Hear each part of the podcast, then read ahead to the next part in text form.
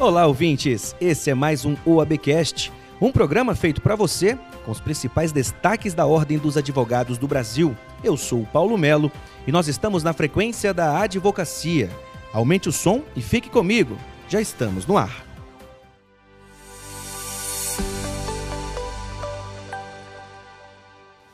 O Conselho Pleno da OAB Nacional aprovou por unanimidade a proposição de alteração dos incisos 1 e 2 do artigo 85 do Regulamento Geral da Entidade, para dar nova disciplina a determinadas competências de análise recursal pelo órgão especial, como conta o relator da matéria e conselheiro federal da Ordem, José Pinto Quezado. Trata-se de proposição elaborada pelo conselheiro federal Daniel Brume, do Maranhão, ainda na gestão 2019-2022, com a qual sugerem, em suma, a alteração do artigo 85, inciso 1, do Regulamento Geral do Estatuto da Advocacia e da OAB, bem como a revogação do inciso 2 do citado dispositivo, com o intuito de que os recursos interpostos contra decisão unânimes das turmas da segunda Câmara não mais sejam de competência do órgão especial, mantendo-se a competência desse órgão para apreciação de recurso contra a decisão das câmaras, desde que não tenha sido unânimes e, cumulativamente, contrariem a Constituição, as leis e as normas internas da OAB. Justifica a proposta com argumento de que o órgão especial tem sido inadequadamente utilizado como mera instância recursal das decisões proferidas pelas turmas da segunda Câmara. O vice-presidente do Conselho Federal da UAB e presidente do órgão especial, Rafael Warne, entende que as medidas trarão benefícios à análise processual. Avançamos no tempo, estamos hoje. Hoje o órgão especial possui um problema muito parecido com o que foi narrado pelo conselheiro, pelo presidente Ovi pelo presidente César Brito ele não está dando conta de cumprir a sua função institucional, de editar as súmulas e de responder às consultas. Por quê? Porque ela está soberbada de recursos e a maior parte deles originários da segunda Câmara. Portanto, o que se propõe apenas, sem mexer na estrutura recursal e nas possibilidades de recurso trazidas no nosso estatuto e no nosso regulamento, foi simplesmente delegar essa competência do pleno que está no órgão especial para o pleno da segunda Câmara, para que ela faça as vezes no âmbito dos processos disciplinares, apenas naqueles recursos que são originários das seccionais. Quando se trata de competência originária, mantém-se tudo como está.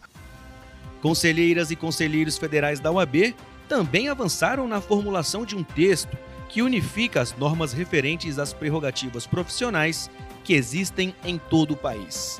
O tema é tratado pela proposta de provimento que cria o Sistema Nacional de Defesa das Prerrogativas. Acompanhe um trecho do discurso do Procurador Nacional de Prerrogativas da OAB Nacional, Alex Arquis. Nós fizemos um trabalho prévio durante todo essa, esse início de gestão de mapeamento, de, de identificação de todo o nosso sistema, dialogando com todas as seccionais, seja no Colégio Nacional, que foi feito inicialmente aqui em Brasília, onde recebemos todos os representantes do sistema de prerrogativo de todas as seccionais, o mesmo feito em Alagoas, e os, os encontros que pessoalmente faço, é, Brasil afora, assim como Breyer, nos dividimos para atender a várias seccionais, o máximo de, de demandas que são nos endereçadas, para que nós tivéssemos aquilo que é mais importante na tomada de, de providências ou posições, que é o diagnóstico. É ter a visão mais clara de onde estamos e como estamos no sistema de, de, de defesa de prerrogativas. E uma das necessidades desse aprimoramento é, que o Breyer mencionou aqui é justamente, nesse momento, essa padronização de, é, é, de atuação do nosso sistema. Então, nem sempre a, a, o que se é, é a, a, providência e a forma dessa providência que é tomada em Rondônia, ela é tomada em São Paulo, é tomada no Rio Grande do Sul ou no Amapá. Mas é fato que as consequências da falta de atuação, muitas vezes, ou da atuação inadequada, ela, ela acaba atingindo a toda a advocacia brasileira. E daí nasce a necessidade da nossa padronização. O texto resultante da discussão desta semana será agora analisado pela Diretoria Nacional da Ordem e submetido à votação do plenário na próxima reunião, em novembro, como afirma o presidente nacional da OAB, Beto Simonetti. Eu vou pedir a compreensão, já está lido, é, é, já está lido todo o provimento, mas há algumas, é, é, algumas questões aqui que podem ferir suscetibilidades. Isso vai ser um modelo e vai ser utilizado como reflexo nas seccionais. O Breyer, que está aqui hoje como valoroso conselheiro federal, já presidiu também a seccional.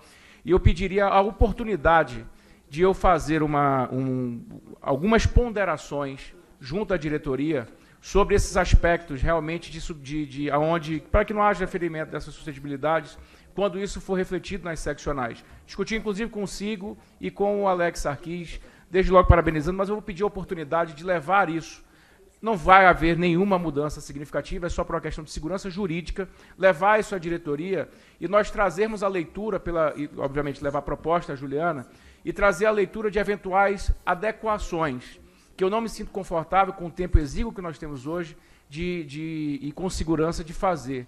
Ainda durante a sessão, Beto Simonetti recebeu a comenda advogado criminalista Oswaldo Serrão, dada pela Associação Brasileira dos Advogados Criminalistas. Divido com Vossas Excelências esta comenda que me é entregue agora, porque, na verdade, o merecimento é de toda a advocacia brasileira, nós que apoiamos não só a advocacia criminal, bem como todos os ramos da advocacia e como tem sido discutido nesta tarde de hoje aqui.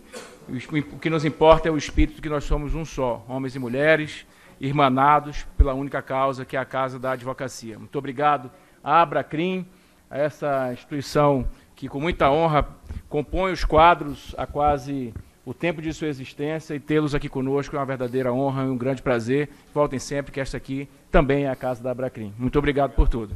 Outra homenagem ao longo da sessão foi realizada pela OAB Nacional para a Conferência Nacional dos Bispos do Brasil. A entidade completou no dia 14 de outubro 70 anos de existência. Dom Joel Portela, secretário-geral da CNBB, participou da solenidade.